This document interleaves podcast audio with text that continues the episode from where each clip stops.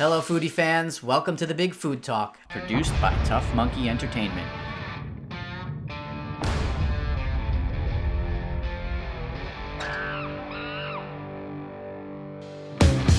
I'm your host, Sal Conca. This show supports restaurants, chefs, and food pioneers with your help. Head to bigfoodtalk.com to make your donation today or check out our fun apparel line with proceeds going directly to participating restaurants. Special thanks to the Long Island Food Council, DineLI Facebook group, and Yelp Long Island for supporting this episode. Today I'm speaking with my friend Victor, owner of the Cook's Studio in Hicksville, New York. With extensive restaurant experience and a diverse culinary background, Victor's learned he loves to teach people how to cook. There's a class for everyone from mozzarella making to paella and sushi. Don't miss out on this unique experience located in the only winery in Nassau County at wineUdesign. Let's hear from Victor. Hey, Victor, welcome to the Big Food Talk. It's so great to have you here today. How's everything going for you during these times? Uh, it's going well. Thank you for having me. First of all, I love your big headphones. Second of all, uh, it's going well. Waiting like everybody else, and and happy to do something like this and and, and get get it out there. Everybody is is itching to open, and and we are no different. Yeah, exactly. I mean, we're in that time now. Since I started the show, the transition, right? We've gone from complete like the peak of cases and everybody completely, right. you know, with a healthy concern staying in, and we're at the point now. Yeah, let's get things back open in a safe responsible way but we need to keep the business community going. And you have such a unique business there. Uh, let's just dive right into that. You have a cooking school inside a winery. Tell Correct. me about that tell me about so, this. cooking school within a winery. I mean you said exactly what it is. It's a very unique experience. Uh, you know i've been a chef for 30 years a chef instructor for the last 15 plus years or so. I used to run the culinary academy of long island uh, so, you know, I, I have a culinary education in my blood and always wanted to do my own school and was going to open up one uh, actually looking in Main Street in Huntington. And you can imagine what rents are Main Street in Huntington, although they're probably cheaper now. Uh, but as I was looking, I, I, I, ran into Vincenzo, who owns wineUdesign. Uh, we're both members of the, like you, Long Island Food Council. And we just started chit chatting, and he said, Hey, let's do it in the barrel room of the winery. And initially, he actually came up with the idea about five years ago. And initially, I was against it. I was like, I don't know, it's a, it's a warehouse. We're in a industrial park. But now, fast forward a few years, five years, four or five years, that's every hotspot in Brooklyn is an old warehouse. You know what I mean? So we said, hey, let's give it a try. About a year, maybe a little over a year ago, Let's give it a try in the winery. Again, in the barrel room, not in the tasting room, surrounded by barrels. I don't know if you can see them now, surrounded by equipment, surrounded by cases of wine. And, and we started it and it took off and, and was going gangbusters until obviously everything went down. So you come in and, you know, we include wine tastings with your class. So you're coming in and, and you're cooking again in, in a warehouse setting surrounded by barrels, drinking wine that is made right on premise. Yep, and it's awesome. I, I can vouch for it myself. I've made the wine. I've had the food. He's got a he had before you were there. He had a pizza oven just to, you know, feed the people, and you could bring in your own food. So it was always about yeah. this like group setting, gatherings Absolutely. there, and um, you know now it's just transformed. Now you do these cooking classes for corporate events and all sorts of things. And you know, shout out like we said to the Long Island Food Council who introduced and connected all of us together, um, yeah. you know, through this time. So let's talk about your background. You mentioned a little bit. You have culinary background. Yeah. Uh, you know, where'd you go to school? What's that look like? How, how did you get your training? So, you know, started washing dishes at 13 years old, uh, you know, here on Long Island, Southampton Inn was my first summer job and kind of loved it from the beginning. Uh, always liked cooking. I always tell people really the most direct person responsible for my culinary career is Julia Child. She was the first uh, TV chef. So I remember watching her as, you know, 10, 11, 12 on, on, on channel 13 and going, that's pretty cool. I think I could do that. So, you know, pair that with first job, restaurant setting, you know, anybody who knows restaurant knows foods, you get into the action of it, the jazz of it. There's, there's a lot of things going on uh, along with the creativity and then kind of never looked back from there, kept working summer and weekend jobs and then eventually went to uh, NYU for hotel and restaurant management. Uh, realized that I hated school. ironically, became a teacher, hated school, uh, you know, and, and, really realized also that the, the quicker path or the better path to ownership was through the back of the house, for me anyway. Uh, so left NYU and then transferred to French Culinary Institute when it was French Culinary Institute, now ICC. You know, I went in, God, 1989. I was the third class to go through that school. So got my formal training, but then just, you know, stuck with it from there. Worked in the city, traveled around like a lot of chefs. Went to California, went to Florida, uh, Hampton, Shelter Island, all over. Did that for many, many years. Eventually opened my own restaurant. Uh, did that for a few years, and then, like a lot of restaurant people will attest to, it is not great for family life. I always tell people I ended up selling my restaurant so I wouldn't get divorced. I got divorced anyway.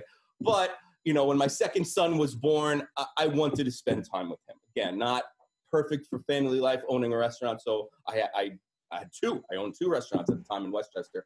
Uh, ended up selling them and said, now I'm going to go do something else. And was luckily to find a teaching position in the Culinary Academy of Long Island in Syosset. And then realized once I started that, that I loved teaching and stayed with them uh, until their unfortunate company closure for some 15 years, you know, rising up through the company, becoming the corporate chef, opening five culinary schools in the Northeast, and eventually being the campus president of, of the Long Island location. So really, like I said, you know, fell in love with cooking many, many years ago, and then second half fell in love with with cooking education uh, some 15 years Sure. And you know, we've talked about this concept on the show before too and uh, just there's something about food and the way it brings people together and you're doing it in a different way because you're teaching people about food and teaching people how to cook.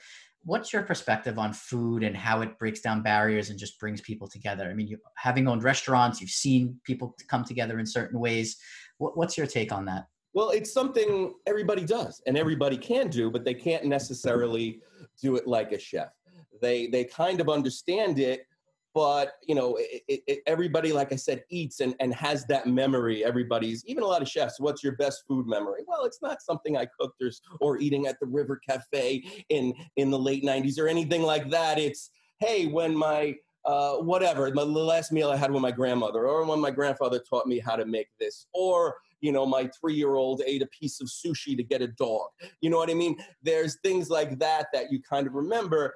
And you know once you're a chef you know, you can do what everybody can do. You can do it better.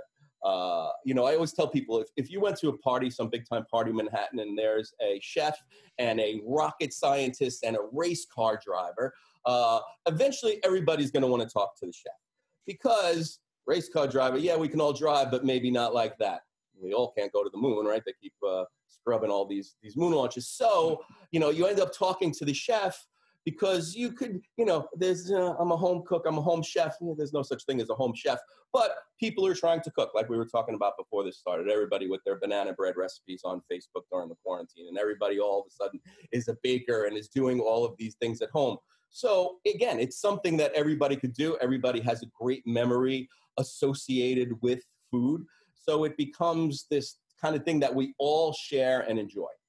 Sure. And you, you know, you joke, we joked around about the banana breads and the pizzas and yeah. things like that. Like, what's a favorite dish? Like, if you were teaching somebody that literally, what's that show on Food Network, The Worst Cooks in America? If you're like, I'm sure you get people in there that just really have no clue. What's the simplest thing to really teach somebody how to cook just to get started? So, yeah. I mean, there's, you know, most of our classes are, are the funny thing is, you know, most of our classes, people come here, they don't come here to learn how to cook, right? They come here for an evening out but they're also they're still getting the culinary education that I taught when I when I ran a culinary school, a, a full-blown professional culinary school. So we take them through the steps, and it's really always about the process, right? Chefs, we have mise en place. It's always about the method and the technique rather than the recipe. So when somebody comes into one of my classes, regardless if it's fresh mozzarella, if it's uh, naan bread, if it's uh, sushi, whatever it is, everything is kind of laid out for them. And we really take them through the beginning. Okay, here's all your stuff. Here's where your uh, your knives are. Here how, here's how you hold the knife correctly. You know what I mean? And we take them through it and really teaching them the method and techniques first. You know, back in culinary school, I remember my first uh, midterm. I had to make a roast chicken, an omelet, and I think a soup. Very simple things, but hard things to make correctly. You know what I mean? Easy to make, easy to screw up, sort of a thing. So, you know, really taking people through again the methods and techniques is it's more about that than the recipe. I print up a recipe for everybody when they come to class and I leave clean copies because they get stuff all over them. Most people don't take the copy with them because they remember the method and technique. You know, we do paella class and people go, I can't make paella. What do you mean paella?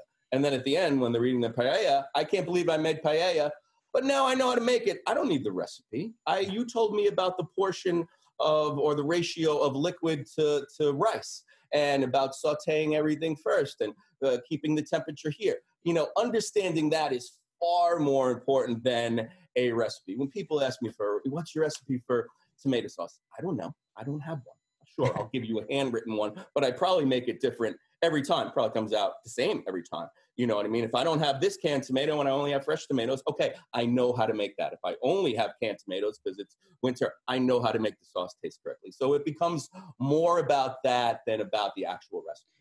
Yeah, absolutely. And it, it comes from repetition, right? Like I like anything else. I mean, you go to school, you learn the techniques, but then you have to repeat them. It's it's like, you know, just constantly how to cook a steak in a cast iron skillet, how to barbecue a burger, how to make a pizza without burning it, right? It's just it's these little little things. Um, you have um, to do it over and over and over. And I can't tell you how many yeah, steaks yeah. I've cooked and pizzas I've made. And you know, you it, that, it, it just kind of becomes second nature. But for a chef, you know, it's not just about that food item. It is how they operate in the kitchen. You know, it's controlled chaos in a kitchen. And it is, yes, you know, just because somebody can make the best blah, blah, blah ever you've ever had doesn't make them a chef, doesn't make them. I remember I went on an interview however many years ago. And, and this is the hot thing now, uh, or now in the industry, you know, if you want to be a chef at a restaurant, they want you to cook. So I remember going on the interview. It was the first time somebody asked me that. And I was like, you want me to come in and cook? I go, my grandmother will come in here and make you the best meal you ever had. Doesn't mean she could run your kitchen. Yeah. So I went in, I cooked them whatever I made, and they loved it. But I was like, yeah, when I was there, this was broken over there. You had four cans of extra virgin olive oil open. You have this over here, Blah blah, blah, blah, blah. So it becomes about all of it. Being a chef, I used to tell the students at the school, I go, you remember and now to some people this is an old movie the matrix right? I go do you remember at the matrix when he got it when he saw it and it was all and he was just moving slowly? That's what it's like when you're a chef is that you kind of get all of these and it really goes back to that mise en place thing that you have everything you need ready. I get everything ready then i start cooking. And everything ready means I have my pan here and my oil here and my tongs here and my yep. garlic already chopped over here and this. And now I have my mask over here and my gloves over here and all, you know, we've been wearing gloves for years. So, you know, that's what really being a chef becomes about. It's not just recipe. So going back to what we started with is, yeah, people will ask me for a recipe for X, Y, and Z. And I'm like, yeah, sure. And uh, they think I'm pulling this out of some folder. I'm just mm-hmm. going and typing it and emailing it to them. So yeah. it becomes like when we teach the classes, I have my recipes. I change them literally for every class. Because when I go to the market or I go to Restaurant Depot, I may get a different type of whatever, pepper or onion. And, you know, and if you understand, yes, I could use a shallot in place of a Spanish onion. Of course you can. You know what I mean? So this way you can adjust where somebody might look at the recipe and go, oh my God, now I have to go out and buy a shallot. No, you don't. You have onions. Just use the onions. So it becomes a, a, a lot about that. And I try to impart that in the class. And I think that's where some people struggle with cooking so much at home, even or you know, just in general. They they struggle with cooking because they don't understand. They they focus on ingredients. Well, if I didn't get that one ingredient, now what do I do? I can't figure it out. And you know, and it can be more simple cooking is about improvisation you know and that's it's interesting that you talk about the chaos. If you think about creative arts you know even entrepreneurs we talk about i'm a filmmaker right? I'm a musician. These things like cooking these creativity things you have to see the world as the matrix. You have to see it as a big picture in order to create that organized chaos like you talked about um, and be able to put it on a plate and then plate it beautifully um, played it beautifully and have somebody enjoy. I mean, it really, you know, I tell people, you know, when I write a menu or, or a recipe or think about something, I'm not just thinking about that or, or even the final plate presentation. I'm thinking about from the beginning where am i getting that food from and and what what's the season and what's going to be best and what's going to be easiest and how is this going to work and how the whole thing like it's like playing to use another movie reference what was that beating bobby fischer was that the name of the movie yeah. about the chess reference you have to be six steps ahead you know what i mean to see the whole chessboard from the beginning. Again, one recipe, I mean, and chefs get this all the time. What's your favorite recipe? And I say, that's like asking me which is my favorite cake, okay? It doesn't work that way. You love all of them and you understand all of them. And, you know, even though I have picky eaters as kids, when I make them anything at home, it's made from scratch. The pancakes are from scratch. The pizza's from scratch. You know what I mean? They get the best grilled cheese sandwich they ever had in their life. And they're kind of used to that.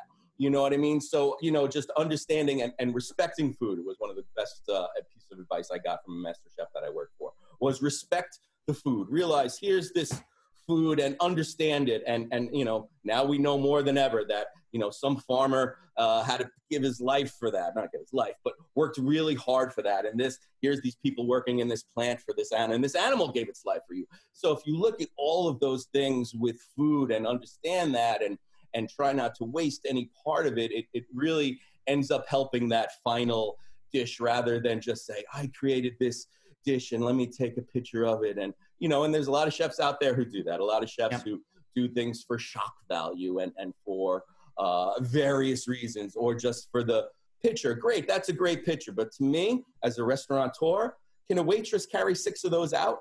No, then then then that that, that shouldn't be in a in a magazine. You know sure. what I mean? It has to be real.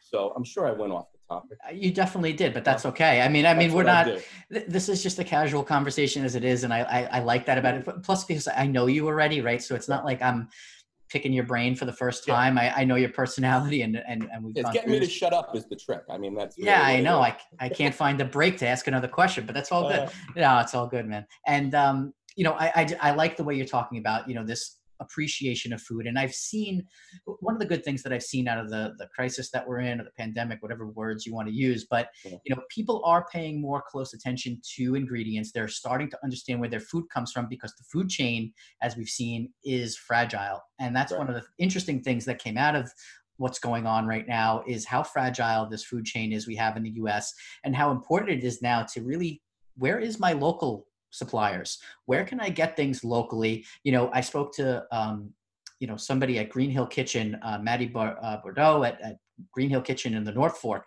The North right. Fork on Long Island is a whole different community, a whole different right. animal. You know, they use their farms out there. They utilize the ingredients that they have locally, and you know, the rest of Long Island, you know, they're detached from that in certain in certain ways, and especially the rest of the country. Yeah. Um, I watched a documentary recently called The Biggest Little Farm, which is about apricot farms in uh, California. It was a really interesting documentary because it talked about getting back to traditional farming and getting away from factory farming. You know, the process took longer, but at the end of the day, they created this ecosystem that when most of California is going through a drought, they're actually have they have water because they have you know uh, supply and the, the, the ecosystem supplies itself. So, anyways, I'm going off tangent now, but um, it, it's really at the end of the be all. Yeah, it's really important, I think, for people to learn how to cook at home because you need to know where your food comes from. You need to understand and understand ingredients that are in season. These these are important things to a chef. So.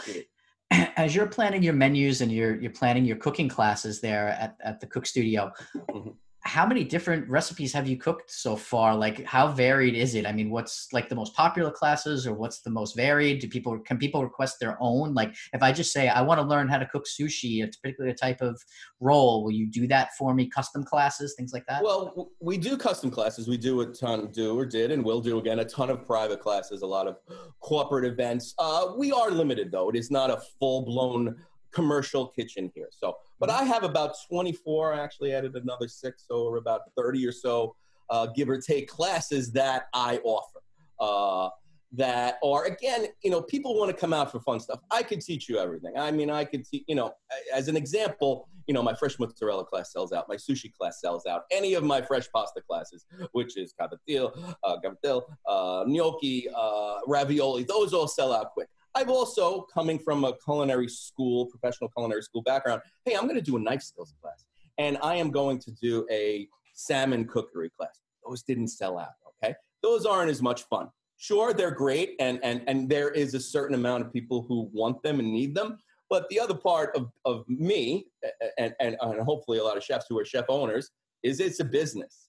So you give the people what they want. You know what I mean? So, you know, I could I could put I could teach everybody everything, but certain classes sell better than others. Again, the ones that are kind of fun and but also maybe daunting for a home cook, like I was saying, paella earlier. You know, one of my most popular classes, I do a Cuban class because everybody goes, Cuban, what's that? And then, you know, we do the ropa vieja and the tostones. So, you know, I do sushi class. So there's enough to keep people interested, but things that are also recognizable. Like I said, my fresh pasta classes always sell out. The fresh mozzarella class, I mean, I could probably do those every week. You know, that that's kind of what we started with, and is still one of our most popular classes. So it's it's finding that middle ground of what's going to sell because I don't want an empty seat, especially now that I'm going to be forced to be at 50% capacity. I can't afford to have an empty seat. So I can't afford to say, hey, I really want to teach somebody how to make uh, monkfish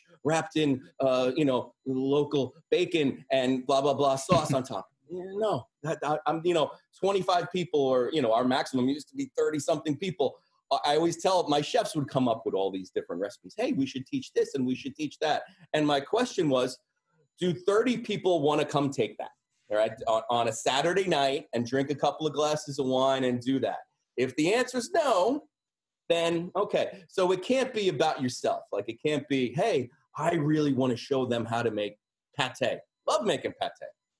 30 people don't want to make pate. You know what I mean? Yeah. It's just not, or, or if there are, are they all going to be available and free that one night and want to pay $75 uh, plus processing fee to do that? No. So finding that, again, the classes that are popular, and after doing it for a year, I've figured out the winners and I've tweaked some of the other ones that I know eh, aren't gonna. I mean, I could do a pizza class probably once a week. I've stopped doing pizza classes because we only have one pizza oven. Now, pizza is the most pizza. I mean, it's great, and we make the dough, we make the sauce, we make the cheese, and do all these crazy things with the pizza. But pizza. So, and that's one of the classes that in the new setup I am probably not going to do because it's something that needs to be done kind of communal style around the one pizza oven. We're not going to do that for, for the time being. So there'll be some adjusting for social distancing issues. Sure. And I think it's important, like as other business owners are listening to this and things like that. I mean, this is great advice because you need to focus, follow the money, right? Like in a, yep. in time like this to be able to make money. And th- this is what we've talked a lot about is, you know, how are restaurants pivoting, things like that. And that's why you've seen so many restaurants go to the family meals and other things that travel well for takeout or can be reheated well. One of my best experiences with a restaurant was when they gave it to me I actually got delivery the day before, but it all came in packs to be able to be reheated the day the next day for a holiday, right? And that was a great experience for me, um, as opposed to getting the the fancy food that just yeah. now it's basically dead. You know, you can't. It needs right. it doesn't, plated. It doesn't sell. It doesn't travel well. Correct. You know, like I was saying, that that is, it's something that a waitress has to bring to a table. Now it's something that somebody's got to bring outside, drop off, and they have to take it home and possibly reheat it. So yes, you know, me and all you know chefs restaurateurs but chefs you know i'm wearing my owner entrepreneur businessman hat more than my toque. You know what i mm-hmm. mean? To say okay you know everybody could sit and go woe is me. Oh my god my business shut down. But we're all literally all in the same boat all in the same place. So how are you going to pivot? How are you going to move forward? You know what i mean? So i'm looking at it that i am reopening my business. Okay? But i'm looking at i don't know if it's silver lining but i'm reopening my business but I already have a clientele base. I already have 2,000 likes on Facebook. I already have my infrastructure built. So I just got to build it up again. And the truth is, and if you were to start a new business, you would never be at 100%. Right? If you gave a, uh, a pro forma with that in business school, you'd fail the class. So you have to plan on doing 50%, maybe 25%. You know, that's why there's the highest failure rate in the restaurant business, as we know, is because, you know, everybody thinks, hey, every night is like Saturday night. No, yeah. it's not. Now every night is like Tuesday night. So, can you survive doing that? And how are you going to do that as a business person? So, yeah, maybe, you know, chef owner, you don't need to be as creative and you don't need to be as, oh, I want to do truffle foam. Yeah, eh, maybe not. You know what I mean? do what, what, what, what's going to get people in the door and that you can do safely. And, you know, like I said, wear your business person hat. You know, I've been spending all my time, you know, buying my uh, you know, thermometers and, and, and logoed masks and my COVID-19 binder and UV lights and, and disposable pencils to fill out a questionnaire. I mean, really, you know, that's been my whole focus. And then, oh, let me write some new classes. That took me maybe an hour to write six new classes. Tracking down all the stuff that I might need because we, you know, everybody doesn't know exactly what we're going to need food service wise. So I said, let me, you know, I started pricing out plexiglass shields and and wow. floor stickers and all of these different things. So you know, it, it's it's again, you could sit back and go, wow, I can't wait to get out there and cook and create. Yeah, but how, this is the new right, the new normal. Everybody's exactly. calling it. How are you going to function in that? And those those are going to be the people who are going to survive this. And as we all know, there's going to be a lot of people who don't survive, and that are there's going to be a tons of restaurants, unfortunately, that are just going to fade away. You know what I mean? There's going to be no news story on there. There's going to be no Facebook stories about them going away. You're just going to go, wow, that place closed, and and you're going to know why. And it and it's really unfortunate. I mean, that's what it is, and it's going to be the mom and pops. It's going to be the small business owners. But again, to, you know what's going to happen? The people who can pivot, the people who can go to look at the whole thing and go, okay, how can I change? How am I going to survive? And how how long can I survive at 25%, 50%? You know, it's not going to be back to 100% for who knows how long. So yeah. that that you know, like I said, I've been wearing my you know my accounting hat uh, as much as my toga. Yeah, and I, I think all of that is uh, just great information. It's it's it's the reality of the situation. And you know it's it's hard when people speak the truth sometimes because it's a tough pill to swallow but that that is the reality of the situation. And um, you know it's one of the reasons we started the show here is to help these businesses get a sense hear from other business owners as well in terms of what they're doing get more ideas help you know and that's one of the beauties of what's going on too is collaboration. It's it you can attest to it. I mean you and vincenzo came together at wine design and cook studios. The collaboration i think is what makes your space a beautiful thing. Um, talk more about the wine and the pairing. So we're going to have Vincenzo on, right? He's going to tell me all about wine. But how do you feel about pairing wines with foods? Like, is that all true? Like, red wine should go with a steak, white wine should well, go with fish. How, how do you feel about wine and food? So I'll, I'll tell you, it's true to an extent. Uh, you know, and one of the reasons why. Uh, and you know Vincenzo, our personalities work really, really well together. And I've known a lot of wine guys, uh, wine people over the years wine snobs they become. Vincenzo is the furthest thing from that. You know, the you know, the the truth is drink what you like. You know, if you're having a steak and you want uh, Pinot Grigio, drink it. Who the, the wine police aren't coming to get you, but understand that that wine maybe isn't going to be strong enough against that. So almost like the, the the cooking, understanding the method and techniques, understanding how things work together. Yes, reds go better with beef and, and cheeses because they could stand up to each other and it changes them, blah, blah, blah, blah. Great. You could also drink what you want. I mean, you know, my girlfriend doesn't drink. She wants a Diet Coke with everything. Okay, great. You know, that's what it is. So, is there a truth to it? Absolutely. Do you have to follow that? No. Do we try to match up when we have the classes with what people like? Absolutely. Now, as you know from this place, most of our stuff is hearty red wine. I mean, we and Vin has just started making white wines to take care of the people who don't want the hearty Italian red wines. But there are there's definitely nuances of which ones will go with if I'm doing a Thai class. You know, when I throw them the curveballs.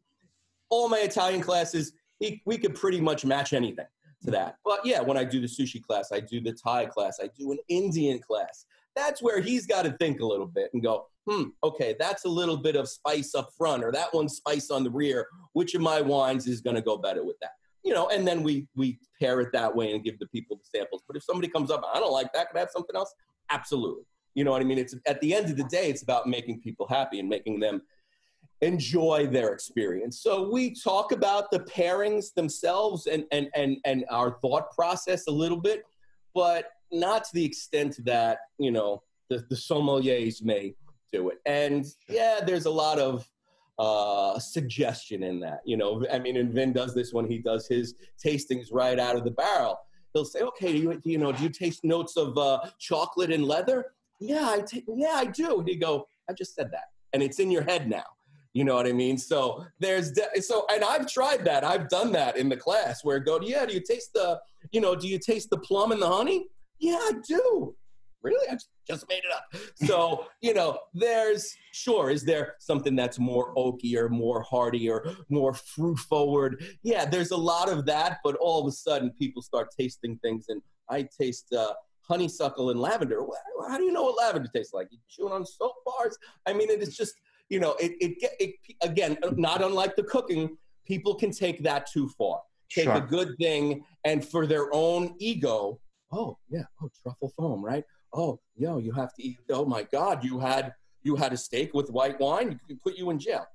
Wanna- This reminds me of uh, there was an episode of Penn and Teller's Bullshit. I don't know if you've ever seen the show, but they basically set up people in a restaurant with a water sommelier. So they Right. set them up with a water sommelier. They gave them like water from the French Alps and from the Alaskan River and like, you know, wherever this water was from.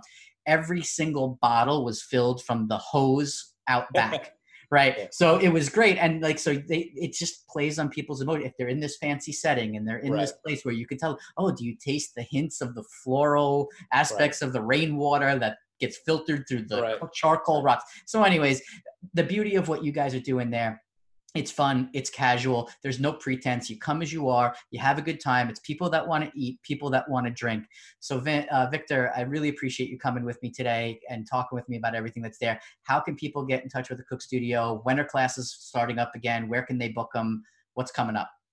So uh, www.thecookstudio.com. So go to the website. I just did my full calendar for the rest of the year. It's a limited calendar. It's only uh, Friday, Saturdays, and Sundays. I mean, we were going almost seven days a week here, and I'm going to start to add more classes. Uh, but there are people who, you know, want to say, "Hey, I feel more comfortable." I already have a couple of classes in September sold out, like I was telling. you. So there are people who want to say, hey, when can I come back? Or people that didn't take refunds. And I processed a lot of refunds, but there were plenty of people said, no, we're going to wait till this blows over. We're going to support local business. And as soon as my, my site went up, they're uh, coming and, and booking the classes. So yeah, go to, go to the website, has all the information about uh, upcoming classes. You book it right through the website. I even added a leave a gratuity if you want for our wine pourer. So you don't have to do cash while you're on the website. And like everybody else or everybody else should have right on the splash page is our COVID-19 class logistics, which a lot of this stuff we did beforehand. We wore, you know, we wore gloves and sanitized everything and,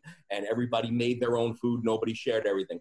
Now we're going to spread everybody out. Everybody's going to be six feet apart at their own five foot table. And you know it, we're in a warehouse. So I have no social distancing issues. Uh, you know, it's not like, you know, uh, unfortunately, a lot of restaurants out there that are in a very enclosed space. How are they going to do that? There are places that can't, they can't do the 36 inch for fire code. Never mind for that. So I'm lucky they could do it. But like I said, that, my whole class logistics are on there. Yeah. So everything you'll ever need is on the website. Awesome, Victor. Well, thank you so much again. I'll be Very seeing you guys soon and we'll talk soon. All right. Thanks a lot, Sam. Take care. Yeah. Bye. Thanks for tuning in to the Big Food Talk, produced by Tough Monkey Entertainment. Subscribe on iTunes and wherever you listen to podcasts. Follow us on Instagram for behind the scenes takes or watch complete episodes on YouTube. Don't forget to make a donation at bigfoodtalk.com.